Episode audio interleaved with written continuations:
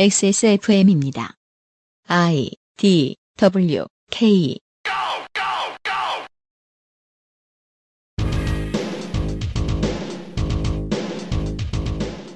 그것은 알기 싫다 특별 기획 2021 국정감사 기록실 외교통일위원회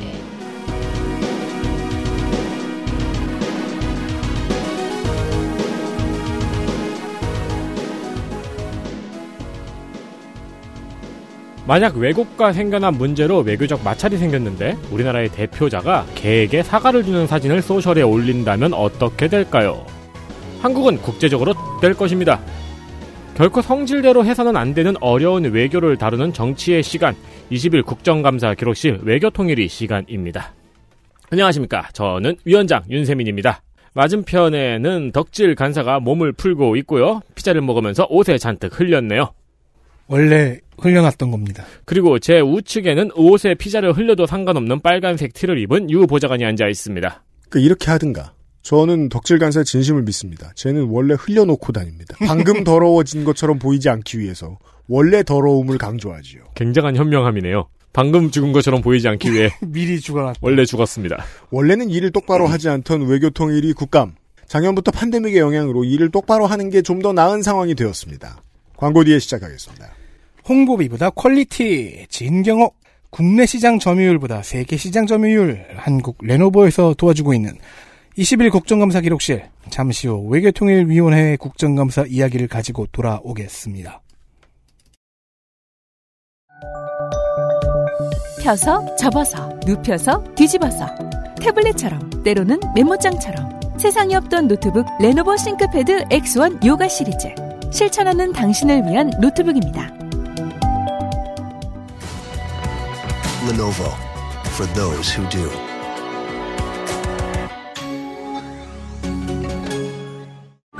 다른 제품과 원료를 비교해 보세요. 다른 제품과 다려낸 방식을 비교해 보세요. 진짜가 만든 진짜 고전의 재발견. 진경옥. 평산네이처. 국감 랠리의 절반쯤 왔습니다. 절반 넘겼어요. 온몸이 떨리고 사지가 아파옵니다. 네. 제가 웬만해서는 진짜로 마감을 지키는데 허리 펴요. 유일하게 마감에게 두드려 맞는 게 이 국감이에요. 국감 네. 원고예요. 이렇게 피곤한 와중 밤도 샜고 진경옥이 필요합니다. 원기 회복이 필요하거든요. 그렇죠. 활력의 대표 원료 녹용 거기다 인삼, 생지황 등 좋은 원료를 사용해 전통의 방식으로 다려내었습니다. 네. 오직 XS몰에서만 다량 구매 시 최대 15%까지 할인됩니다. 딴 데 없습니다. 이런 거. 딴 데는 없습니다. 딴으로 시작하는 데에도 없어요. 후기를 하나 소개해 드리죠. 이땡규님. 어머니가 저 돈 쓰는 거 싫어하십니다. 그런데 이거 먹으니 좋대요. 다시 사달라는 이야기시겠죠. 그렇죠. 딱 맞춰서 할인해 주셔서 감사합니다, 사장님. 이런 후기를 남겨주셔서 감사합니다. 할인뿐만 아니라 다른 뇌물도 제공하겠습니다. 그렇습니다. 적립금 만 원 드릴 테니까 추가 구매에 보태세요. 후기 감사합니다. 후기 아. 열심히 읽고 있습니다. 그리고 얼마 전에 친구네에서 이 진경옥 말고 음. 그 유명한 그거 있잖아요. 네. PPL 많이 하는 그거? 음. 그걸 하나 얻어먹었어요. 근데 그거 이제 밑에서부터 쭉 짜잖아요. 네. 근데 그거 아세요? 그거 실수로 한번 이렇게 탁 올라와가지고 옷에 튀는 사고 되게 많은 거? 아, 진짜요? 네. 오. 이렇게 쭉 해가지고 나도 모르게 이렇게 얼굴, 턱, 옷에 다 튀는 일이 있어요. 헐. 내가 그 집에서 그랬는데 네. 친구가 자기 다섯 번도 더 그랬대요. 네. 근데 진경옥은 안 그래요. 진경옥은 꾸덕해서 튀지 않아요. 그렇게 튈 일이 없어요. 꾸덕해서. 네. 여러분이 튀려고 겁나 노력하시면 그럴 수 있을지도 모르지만, 꾸덕한 진경옥은 안 그래요. 안 그렇습니다. 감사합니다. 외교부와 통일부, 민주평통사무처의 2부 1처를 소관하는 외통이, 해외 5만 영사관과 대사관, 오만뿐 아니라 모든 나라! 그리고 코이카 국제교류재단, 재외동포재단, 한아프리카재단, 북한 이탈주민 지원재단, 남북교류협력지원협회가 감사 대상입니다. 이게 몇 개 없어서 몇 개 없는 줄 아시는데, 해외에 오만 영사관과 대사관이라고요. 그렇죠. 돌아가면서 하죠? 아니면 이제 주로 이제 미국, 한국, 미국, 일본, 중국. 대륙을 가르죠. 네. 네. 구주, 미주 이렇게 네. 가르죠. 네. 외통위원장 민주당 강원 원주갑 이광재로 여당 간사 경기 안양 동안을 이재정으로 변경. 여당은 10명, 야당은 8명, 야당 간사는 경북 경주의 김석기, 비교섭은 국민의당 비례대표 이태규, 무소속 비례 김홍걸 등 두 명으로 줄었습니다. 작년에 무소속이었던 경남 산청 함양 거창 합천의 김태호는 언젠가 입당을 했네요. 그니까요. 그러니까 참 몰래몰래 잘합니다. 이거. 1월 7일이었습니다. 어떻게 하는 거야? 이 열더가 왜냐면은 그날 사연도 있냐? 아니 이은재 의원이랑 같이 그 복당 심사했는데 이은재는 떨어졌거든. 근데 저는 극우 인사들의 소식을 뉴스를 팔로우업해둬요 메일로. 어, 이거 완전 소름 돋는다. 적당히 츤츤대야지 이거 원. 이슈 하나. USB 분실. 민주당 김영주.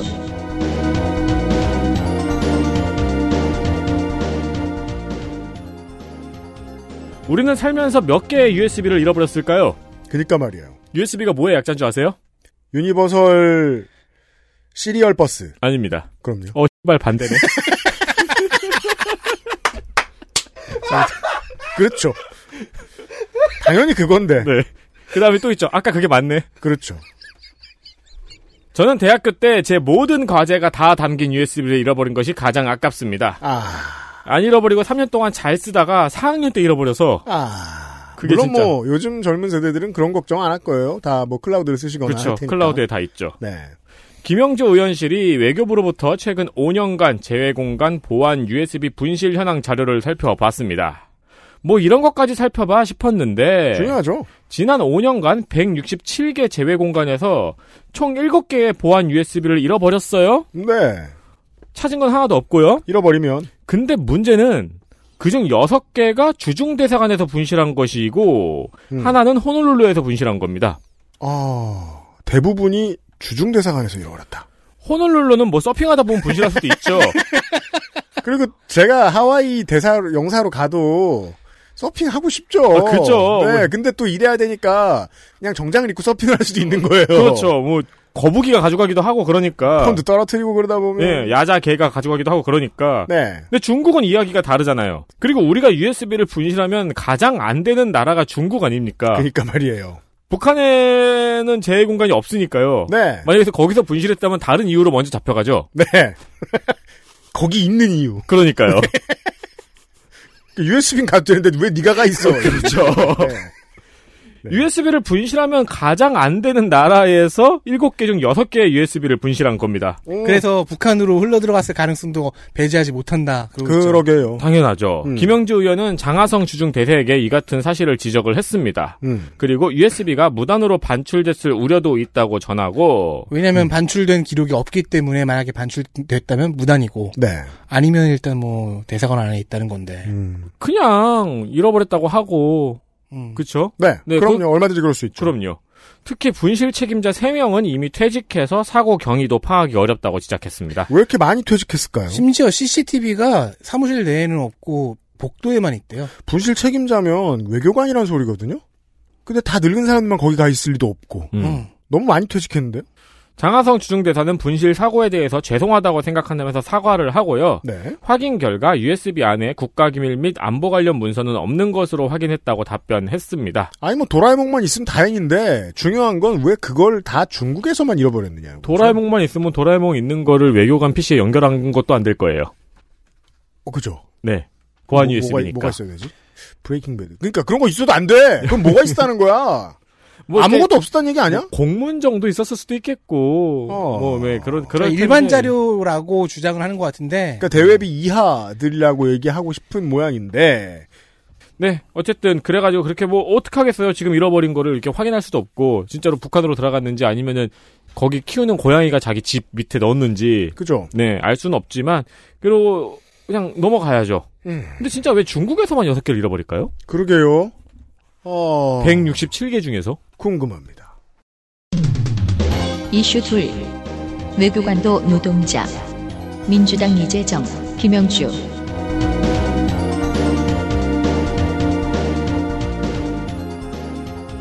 또 중국 얘기입니다. 외교부 중국 쪽 파트가 좀 시끄럽습니다. 금년 2월 4일 베이징 주중대사관 직원 몇 명이 술집에 들어갑니다. 흔한 일이죠. 직원은 술집에 들어갑니다. A 씨는 한국인이며 중국에서 현지 채용된 행정 직원입니다. B 씨는 국회 소속 직원입니다. 음. C 씨는 국정원 직원입니다. 네. 네, 대사관에 종종 이런 사람들이 모입니다.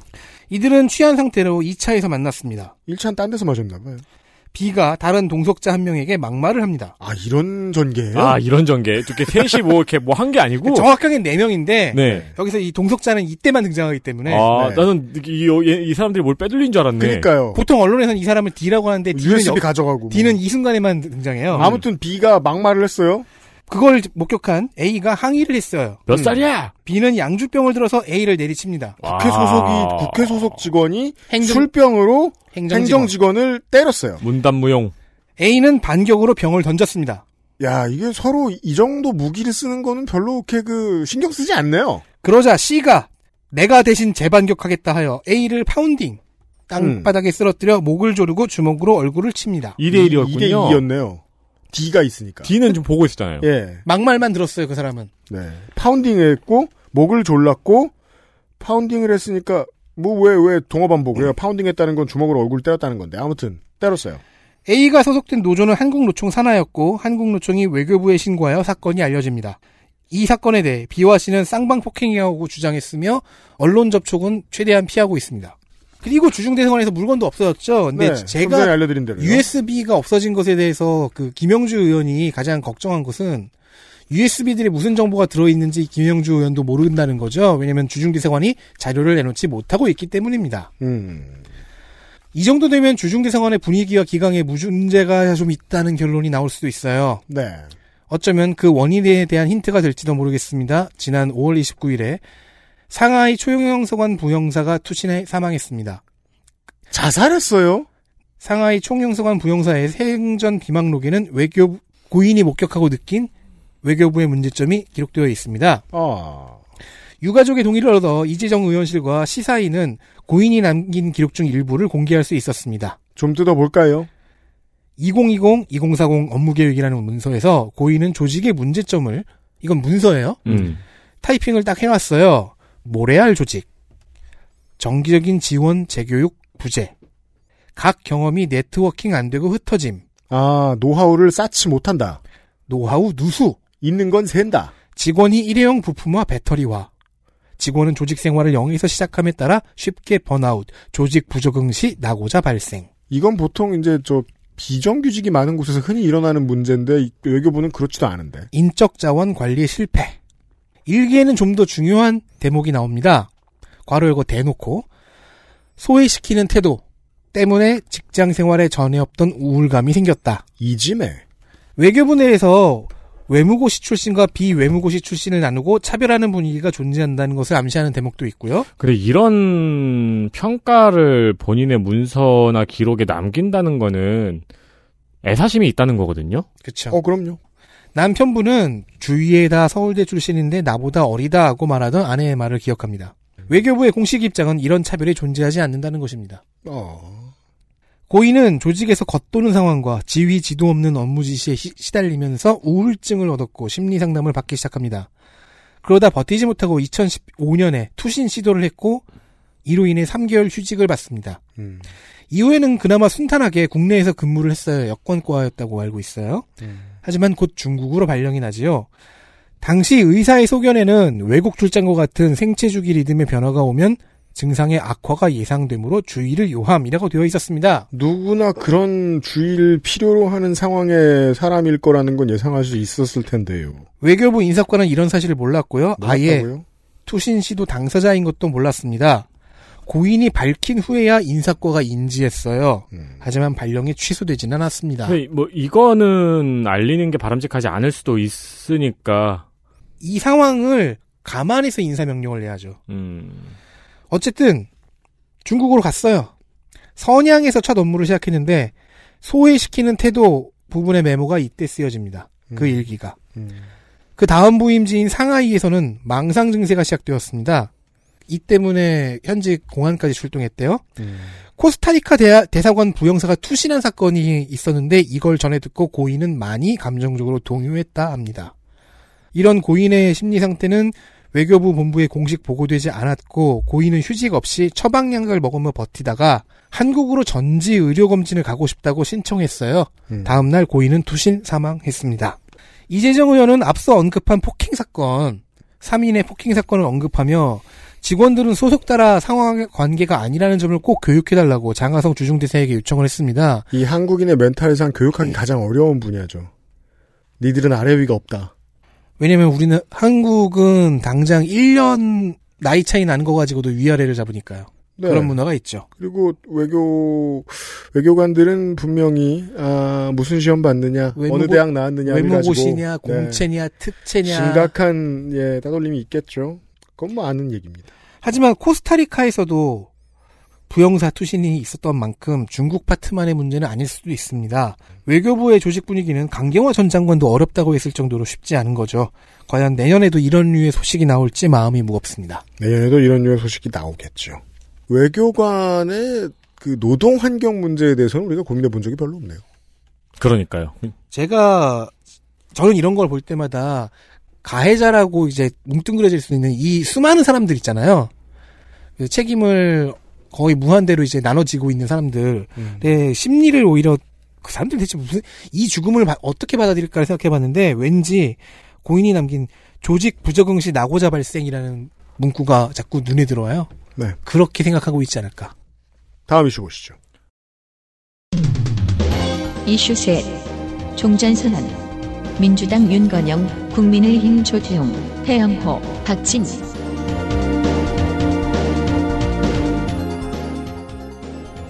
네, 종전선언에 대해서 한창 원고를 쓰다가 보니까 제가 이렇게 쓰고 있더라고요. 한편 이 말에 강경화 장관은 이렇게 답변했다. 음, 장경 기사더라고요. 네. 네. 정신을 가다듬고 다시 정리를 해봤습니다. 볼 거 없는 외교부 국감에서는 종전선언에 대한 야당과 여당의, 여당과 야당의 입장차가 드러났습니다. 우리가 이 박근혜 정부 당시의 대북 정책의 변화의 흐름을 통해서 읽을 수 있습니다. 대북 정책은 어디나 아, 누구였더라도 그 정권을 잡으면 똑같은 행동을 할 것이다. 즉 어, 정권이 누구에게 있느냐 없느냐의 차이일 뿐입니다. 네. 야당은 문재인 정부가 임기 말에 무리하게 종전선언을 추진한다고 비판을 했고요. 그러니까 정권 바뀌면 우리가 할게 음, 라는 그렇죠. 얘기입니다. 네. 정부와 여당은 2000 왜냐하면 종전은 짱이거든. 짱이거든. 제이지. 여당은 2018년 종전선언 이후로 지금까지 추진해오던 것이라고 반박했습니다. 앞서 9월 24일에 문재인 대통령이 유엔에서 종전선언을 제안하고 이틀 뒤에 김여정 노동당 부부장이 조선중앙통신 담화를 통해 대화의 가능성을 내비쳤습니다. 그러면서 이중 기준을 먼저 철회하는 선결 조건이 마련되면 의의 있는 종전도 할 수 있을 것이라고 말했어요. 이중 기준이란 무엇인가? 이중 잣대를 말하는 것 같은데 네. 이제 우리가 짐작하는 건 그거죠. 니네는 미사일 발사 훈련하면서 우리가 미사일 시험 발사만 하면 도발이라고 난리를 치느냐 그런 얘기 많이 했으니까요. 그 전에도 네. 그걸 짐작할 수도 있고 그리고 또한 미국의 대북 정책 철회가 최우선이라고도 강조했습니다. 국민의힘 조태용 의원은 북측의 종정 선언 조건이 우리의 안보를 근본적으로 허무는 내용이라고 지적을 했어요. 네. 이인영 통일부 장관과 정의용 외교부 장관은 북한의 요구는 우리 정부 입장과는 분명하게 다르다고 밝혔습니다. 다만 과거에는 명시적으로 군사 훈련을 중단하라든가 음. 전략무기 증강을 포기하라든가라는 구체적인 것을 요구했었는데 예. 최근에는 추상적인 표현이 등장한다면서 대화의 가능성을 열고 임해야 하는 것 아닌가라고 생각하면서 밝혔습니다. 그렇습니다. 또한 대북 제재 완화에 대해서는 유엔의 제재가 실질적으로 작동하는 것을 존중하는 것이 정부의 공식 입장이라고 한 거예요. 그러니까 네. 유엔 제재를 존중하는 것이 정부의 공식 입장이다라고 이야기를 한 거죠. 그러니까 추가 제재 납불되지 마라 이런 얘기입니다. 네. 그리고 대회 재개 과정에서 종전선언이나 제재 완화 등이 검토되는 과정이 비핵화 과정을 촉진할 수 있다고 이야기를 했습니다. 네. 어, 그러니까 종전선언이나 제재 완화나 그런 게 다 비핵화로 가는 과정에 있는 거다. 음. 그리고 우리가 완화한다고 그게 되나? 이야기를 해보면서 하나 둘씩 그렇게 하는 거지라는 설명입니다. 할 만한 설명입니다. 네, 저기 비핵화라는 꼬린 지점이 있어요. 음. 거기로 가면서 종전선언도 하고 제재도 풀고 이렇게 이렇게 하다가 비핵화라는 꼬린으로 들어가겠다는 거죠. 그렇죠. 그 뒤엔 통일이 있겠고요. 네. 이런 질의는 주미대사관 국감에서도 나왔습니다. 음. 국민의힘 박진 의원은 종전선언에 대해서 미국은 회의적으로 신중한 입장이라는 게 내 판단 이라고 자기 판단을 굳이 주미대사를 앉혀놓고 이야기를 해요. 그러니까 미국한테 가서 물어봐야죠. 주미대사가 앉아있는데 그러니까요. 그렇게 말을 했- 질문을 하지. 그러니까요. 그렇게 말하면서 미국 입장에 대한 본인의 판단을 밝히더니 임기 말에 무리하게 종전 선언을 추진하면 한미 간 신뢰에 손상이 간다면서 그러니까 우리가 하고 싶다는 얘기입니다. 종전 선언은 비핵화의 입구가 아닌 출구가 돼야 된다고 말했습니다. 무슨 말장난이죠. 반면 민주당 윤건영 의원은 종전선언은 남북미 혹은 남북미 중 사자가 평화를 단단히 하자는 의미라고 반박을 했어요. 음. 그러니까 이제 뭐 북한하고 우리만 있어가지고 이렇게 우리 둘만 뚝딱뚝딱 해가지고 우리가 대통령 선거 때문에 하는 그런 쉬운 게 아니다 지금 이게. 그렇죠. 예, 미국도 껴있고 중국도 껴있는 일인데 이게 음. 뭐 미국이 반대하고 어쩌고가 아니고 다 같이 할 일이다. 네. 네 이런 이야기를 하는 거죠. 음. 무소속 김홍걸 의원도 북한을 협상 테이블로 나오도록 종전선언을 활용하자는 것이라고 말했습니다. 그렇죠. 한편 이수혁 주미 대사는 미국도 종전선언을 진지하게 검토하고 있다고 밝혔습니다. 네. 그니까, 뭐, 저 주미대사가 걷다 대고 박진 의원한테 왜 네 입장을 말하세요? 뭐 이렇게 말할 순 없으니까. 어, 그러니까요. 대충 왜 그렇게 한 겁니다. 믿으세요? 음. 네. 그러니까 외교부는 이게 모든 의원들이 어디나 가서 종전선언을 한 번씩 물어봤어요. 그렇죠. 다른 할 것도 없기도 하고요. 네. 자, 이번엔 새터민 얘기입니다. 이슈 넷 새로운 탈북민 민주당 이상민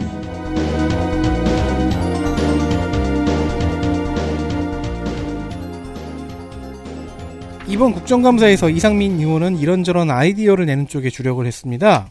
아이디어를 잘 낸다는 것은 남들이 보지 않는 부분을 보거나 다른 방향에서의 시각을 취할 줄 안다는 의미죠. 그래서 이상민 의원은 제3국에서 출생한 탈북민 자녀라는 이슈를 찾아냈습니다. 이들의 신분은 매우 묘합니다. 북한 이탈 주민이란 문자 그대로 북한에서 탈출한 사람들이죠. 그래서 제3국에서 출생한 그들의 자녀들, 청소년들은 북한 이탈 주민이 아닙니다. 음, 그 이탈 루트가 있죠. 캄보디아 쪽으로 해가지고 이렇게 동남아 쪽으로 해서 넘어오는. 그러니까 어쨌든 북한에서 나온 사람들만이 북한 이탈 주민인 거예요. 아, 중국에서 태어난 사람도 많겠네요. 나온 후에 출생했다면 북한 이탈 주민이 아닌 겁니다. 네. 따라서 통일부의 통계에서 빠집니다. 아. 대신에 교육부의 재학생 통계에만 들어갑니다. 만약에 한국에 정착을 했으면 그들은 망명에 성공했으니까 그냥 한국 사람. 따라서 이들의 규모는 교육부 자료를 봐야 나오는 거였죠. 아, 그렇군요. 그리고 그 규모가 점점 늘어갑니다. 볼까요? 2016년에는 탈북민 자녀들 중에서 제3국 출생 비율이 52.3%였습니다. 작년에는 65.5%로 늘었고요. 초등학생으로만 한정 지으면 비율은 80.6%까지 급증합니다. 이들의 경제적 환경은 탈북민 가정의 자녀인이 탈북민과 크게 다를 바가 없습니다. 어, 가난이 대물림되고 있을 것입니다. 하지만 탈북민 분류에 속하지가 않으니까 정착금, 대학 학비 지원, 직업교육, 취업 장려금, 자산 형성 지원 같은 제도적 지원에서 배제되어 있습니다. 큰 허점입니다. 이건. 한편 2016년 이후로는 북한 이탈 주민의 숫자도 감소하고 있습니다. 음. 뭐 그러면은 뭐 예산 아낄 수 있어서 좋나요? 이상민 의원은 제3국 출생자들을 탈북민으로 인정해서 통일부에 지원하에 두자는 제안을 했습니다. 아주 좋은 아이템입니다. 네. 네. 통일부가 서둘렀으면 좋겠습니다. 이슈 다섯 우리 정부의 강제징용 문제 해결책 민주당 이상민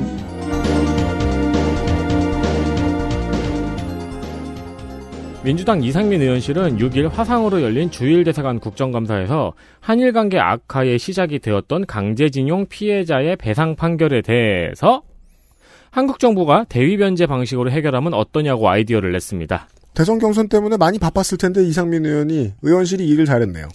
즉 한국 정부가 먼저 피해자들에게 배상금을 주고 해당 배상금에 대한 구상권을 가져가는 방식으로 해결하면 어떠냐는 제안입니다. 왜냐하면 돈 없어서 못하는 건 아니니까. 그렇죠. 이를 통해서 한국의 자존심도 지키고 한일 간 얽혀있는 문제도 해결할 수 있다는 말인데 강창일 주일대서도 좋은 아이디어라면서 우리 정부도 그 방안을 진지하게 검토하고 있다고 답했습니다. 너무 늦지 않나 하는 생각이 듭니다. 그러니까 이게 진지하게 검토하고 있다면 더더욱이. 네. 근데 2019년에 문희상 국회의장이 일본에서 야쿠자나 소리를 들으면서 농담입니다. 네. 누군가 그렇게 얘기했어요. 그렇죠. 강제징용 문제에 대한 기금을 만들어서 피해자에게 위자료를 지급하는 안을 제시한 적이 있어요. 근데 자민당의 의원도 그 얘기를 듣고 징용 문제를 해결할 수 있는 아이디어라고 동의를 했는데 징용 피해자들이 반대해서 폐기된 바 있습니다. 그러니까 지용 피해자들의 입장이 조금 더 완고했던 거죠. 실제로 그들의 말이 맞는 게 목적이 돈이 아니었고 사과가 그렇죠. 목적이었으니까 그렇죠. 이걸 먼저 서두를 필요는 없지 않느냐. 그렇죠. 이제 대표의 목소리가 그렇다고 해서 이 관련된 모든 관련자들의 목소리가 다 똑같은 건 아니니까. 음. 아, 그리고 돈은 대단한 것이 아니니까 돈은 먼저 해결해 드릴 수 있다라는 게 국가의 입장인 거고요. 강창일 주일대사의 말에 의하면. 그래서 소송 당사자와 시민단체의 반발이 예상된다는 지적도 있었는데 네. 이상민 의원은 그 유족들도 한일 양국 젊은이의 교류에 방해가 되어서는 안 된다는 생각이 있기 때문에 설득할 수 있다는 가능성을 비쳤습니다. 그러니까 이제 자신감을 내 보인 건데 실제로 정치인들은 이렇게 생각해야 맞는 태도고요. 왜냐하면 정치는 설득하는 직업이니까요. 네. 아까 전체적으로 대화 내용과 상황을 보면서 제가 느낀 거는 이게 이상민 의원실의 아이디어일 수도 있는데 있는데 왠지 정부가 준비하고 있던 안을 그렇죠. 이상민 의원이 살짝 운을 띄워준 것 같은 느낌이 들어요. 이게 이제 정부가 앞으로 무엇을 해볼지에 대해서 대정부질이나 국감 때 다선 의원들의 입을 통해서 나오는 경우가 있죠. 네, 그러니까 야당 의원들한테도 기쁨을 한 번씩 주는 거죠. 우리 이렇게 할 거예요. 네. 향후 한일 갈등에 대해서 정부가 내놓을 해결책을 살짝 엿본 것 같은 느낌이 들어서 전해드립니다. 그렇습니다. 종전선언은 현 정부가 말년에 광을 파는 것처럼 보일 수도 있지만 이것을 마중물로 해서 그 다음 정부가 좀 더 쉽게 북한을 비핵화로 이끌어 달라라는 메시지도 있습니다. 맞습니다. 그래서 정리를 열심히 하는 거죠. 다음 정부에 부담이 없도록 만들어주자면 이런 일을 해야 되는 겁니다. 따라서 일본 관계도 그렇게 생각을 해야죠.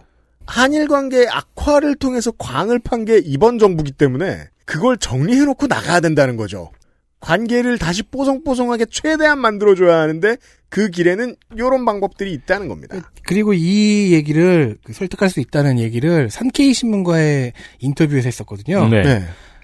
그래서 산케이 신문 쪽에서는 이렇게도 물어봤어요. 그러면 한국 정부가 그 구- 얻게 된 구상권을 일본 정부를 상대로 행사할 가능성은 있느냐? 거기에 대해서는 이제 이상민 의원이 물에 물 탄 듯 술에 술 탄 듯 적당한 외교적 수사로 대답을 했는데 너무 정치를 모르는 질문이죠. 네, 거기다 어떻게, 어떻게 답을 하면 합니까? 사실 그러니까. 그런 구상권 같은 어떤 힘은 쓸 때도 이제 위력이 있지만은 안 쓰고 갖고 있는 것만으로도 위력이 생길 수 있거든요. 그렇죠. 그러니까 카드가 하나 생기는 거예요. 일본을 상대할 때. 거기에는 중원부원 하는 게 좋은 답인 거예요. 그 일본 언론에다 대고 우리가 쥐고 흔들겠다 오랫동안 이렇게 말하지 안, 안, 안 되잖아요. 그러면 가격이 가장 비쌀 때 혹은- 파- 비쌀 때 받아낼 것이야. 바로 받아내지 않으면 경항모를 만들겠다 이런 소리 하면 안 되잖아요. 그냥 카드로 갖고 있는 겁니다. XSFM입니다.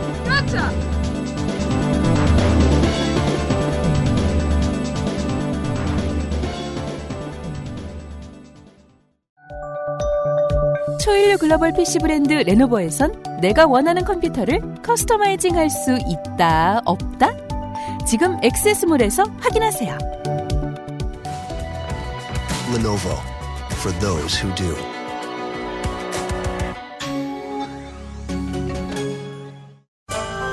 노경 노경중 으뜸이라야 시베리아 알타이 지방에서 자란 사슴뿔 인삼 불로장생을 위한 원료 중 가장 높은 평가를 받은 것이 고려 인삼이었습니다. 공명 버사 그 질긴 생명력을 벗삼아 면역을 생지황 냉기를 가진 뿌리 식물로 인삼 녹용의 온기와 만나 음양의 조- 벌꿀 제주산 봉개꿀 깊은 풍미와 진한 농도 이 모든 것을 담아 진경옥 평산네이처.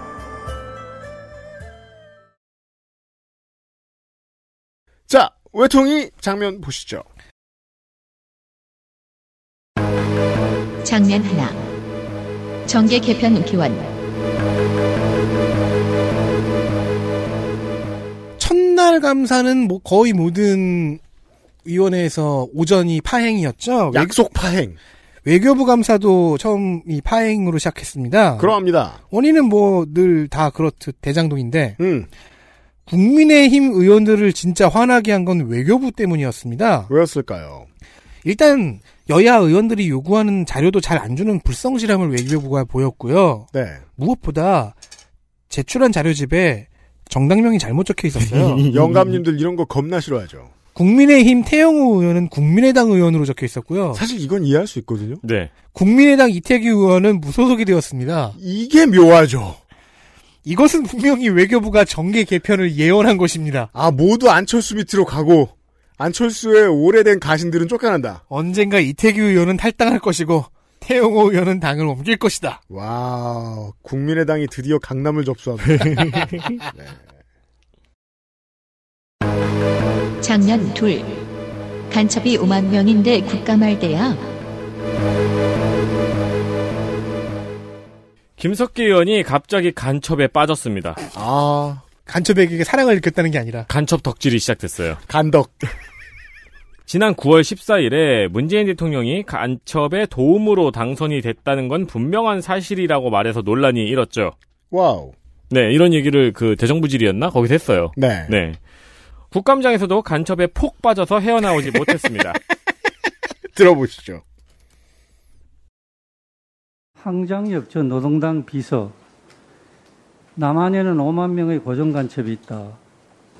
문재인 정부의 친북한, 친중국으로 기울어진 외교안보 정책을 보면서 많은 국민들께서 만약에 정권이 바뀌지 않고 이대로 가면 아예 자유 대한민국을 북한에 갖다 바치는 것 아닌가 이런 정도까지 걱정을 하는 국민이 많다고 그렇게 국민들이 그렇게 생각을 하고 있습니다. 일단 태용호 의원한테 맞고 시작해야 되는 거 아닌가요? 아니 그리고 이제 이런 게 좀 안타깝죠. 이게 이미 유행도 지났고 그렇죠. 시기적으로도 맞지가 않거든요. 음. 근데 꼭 이렇게 늦는 사람들이 있어요. 그니까 말이에요. 이게 이제 보통 그 옛날 수사물에 자주 나오는 대사인데요. 이 사람 잡아 넣으라 할때 빨리 안 잡아놓으니까 이런 일이 자꾸 생기는 거 아니에요? 그러니까요. 참, 네. 여기에 이인영 장관은 이렇게 답했습니다. 어, 5, 6만 정도의 고장 간첩이 어, 대한민국에서 어, 암약하고 있다. 어, 이런 표현도 어, 어, 고지고대로 받아들이는 거는 뭐 완전히 비상식적이다. 경우에 따라서는 몰상식적이다 이렇게 보여집니다. 참 센 말 못해요, 이 사람. 네. 네. 근데 되게 이 정도면 세게 했어요. 본, 그, 그쵸 왜냐면 작년에 이인영 장관은 비둘기라는 소리 들었거든요. 그 이인영 장관급 치고는 세게 말한 거다. 네. 이 말에 오히려 김석기 의원이 발끈했습니다. 아니, 이인영이 저렇게 심한 말을. 내가 저 사람 성정을 하는데 국민을 대표해서 이런 질의를 했는데 이것을 국회에 질의하는 의원에 대해서 뭘 상식하다. 이런 발언은 용납할 수 없다고 생각합니다. 대체 누굴 대표해서 얘기한 건지 모르겠지만 네. 정광훈 이 사람이 대표하는 건 제 머릿속엔 용산 참사밖에 없습니다. 그러자 이인영 장관이 답변을 했는데 그 답변이 조금 이상합니다. 제가 김석기 의원님을 지- 지칭해서 어, 몰상식이라고 한 게 아니라 5, 6만 명이라고 보고 있는 판단에 대해서 그거는 비상식적이고 몰상식하다, 몰상식하다 뭐 이- 이- 이런 그 판단을 하고 있다고 어, 제가 말씀드린 건데요. 그 개소리를 미워하되 사람을 미워하지 않는 태도죠. 그렇죠. 그리고 이 경우에는 그게 그거 아니야 그러- 라고 나오면 이제 아니 황장님이 욕한 건데요 라고 할 수 있어요. 네. 그러니까 음 그러니까 그쯤 돼서 태용호의 주먹이 나와야 되는 거예요. 이게 말이 김석기 의원이 몰상식한 게 아니고 5, 6만 명이라는 표현을 그대로 받아들이는 사람이 몰상식한 거예요라는 의미 같잖아요. 네. 똑같은 말로 맥인 거죠. 그렇죠. 그리고 황장엽으로 도망칠 수 있다니까. 그러니까 많은 멍청한 사람이 있는데 너는 그 중 음. 하나다 정도의 해석이 가능해요. 그렇죠. 장면 셋. 덕질인의 쾌감.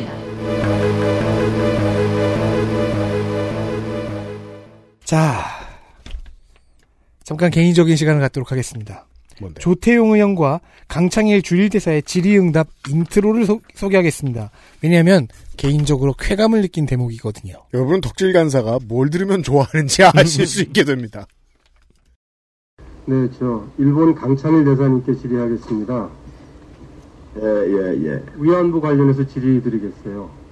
지금 저 강 대사님 위안부 피해자 할머니 몇 분 지금 생존해 계시는지 아십니까? 예? 그리 잘안 들렸어요. 예? 위안부 피해자 할머니가 몇 분 살아 계시는지 네. 아십니까? 피해 좀 가르쳐 주세요. 예, 예. 그 무슨 수술 꺾기도 하고 예, 예. 그 너는 이게 이런 걸 들으면 좋아요? 이게 국- 기분이 막 좋아지고 그래요? 국정감사를 모니터링하다 보면 꼭 있어요.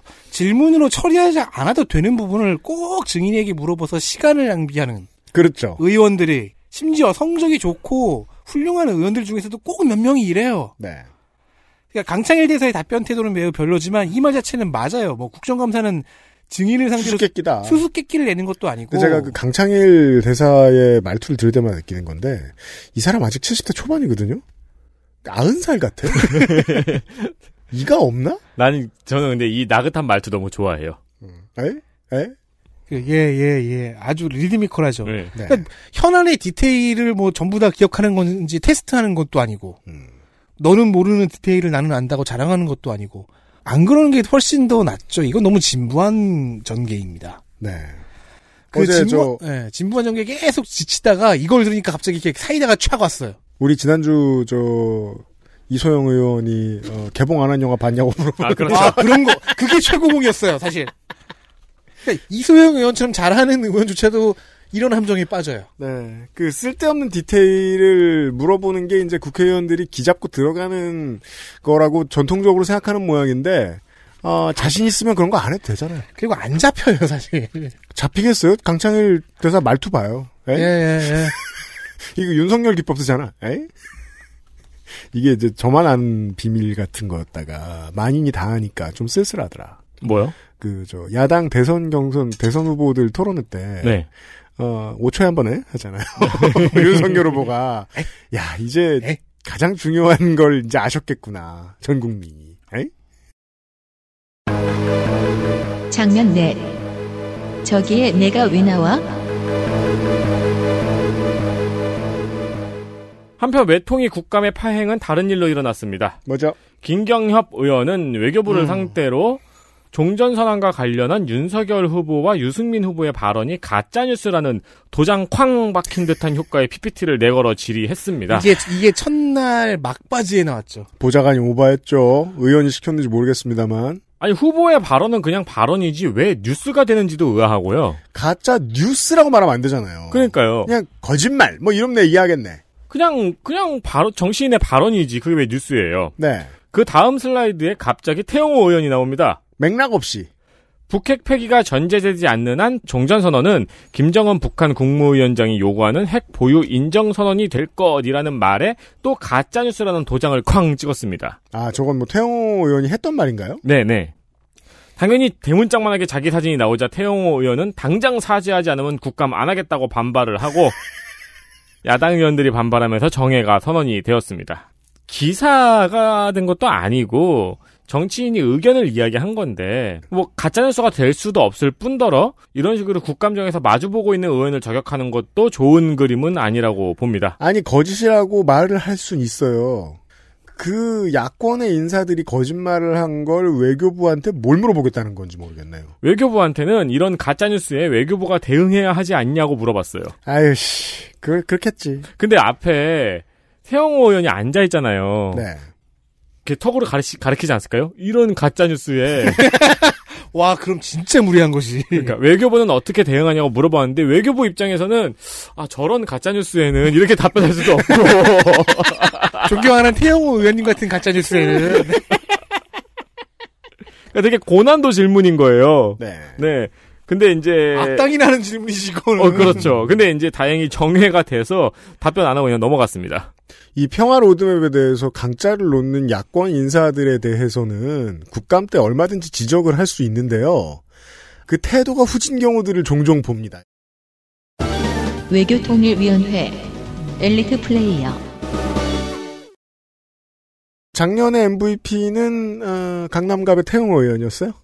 어, 이번엔 두 명입니다. 더불어민주당 서울 구로 을 윤건영 의원입니다. 굵직굵직한 문제에서 빠지지 않았습니다. 국민의힘 조태용 의원은 만나는 사람마다 종전선언 문제 있다는 질의를 하고 다녔거든요. 그 아마 막 지하철에서 막 그 누구 부딪혀도 얘기하고 그렇죠. 택시 타도 얘기하고 막 그랬을 거예요. 네. 네. 집에 있는 고양이한테도 얘기하고 음. 그럼요. 그때마다 당시 실무자로서 방어를 적극적으로 잘 해냈습니다. 원래 잡은 포지션은 사람들이 종전 선언을 놓고 대립하고 있을 때 독자적인 자기 이슈를 가져와서 새로운 방향을 제안하고 하는 것들이었는데요. 그걸로도 이- 일단 가치는 충분하고요. 네. 그러고 있다가 너무 심한 것 같으면 가서 종전 선언 방어를 하고 다시 돌아오고 하는 부지런함을 보였습니다. 그렇습니다. 정쟁의 최일선에 나가면서 이 정도 퀄리티를 보여주는 의원들이 더러 보입니다. 좋은 신호입니다. 뭐 실무자이기도 뭐 했고요. 그렇습니다. 네. 그러니까 방어하는 거는 그냥 뭐 쉽지 쉽죠. 자기 안에 머릿속에 있던 거 꺼내면 음, 잘말 그렇죠. 꺼내면 되니까. 아니 그- 그리고 그 얘기를 계속했어요. 제가 그때 실무자로서 말씀드리는데라는 얘기를 계속했어요. 박영선 개파들 가운데서는 그 이번 회기에서 가장 눈에 띄는 인물입니다. 네.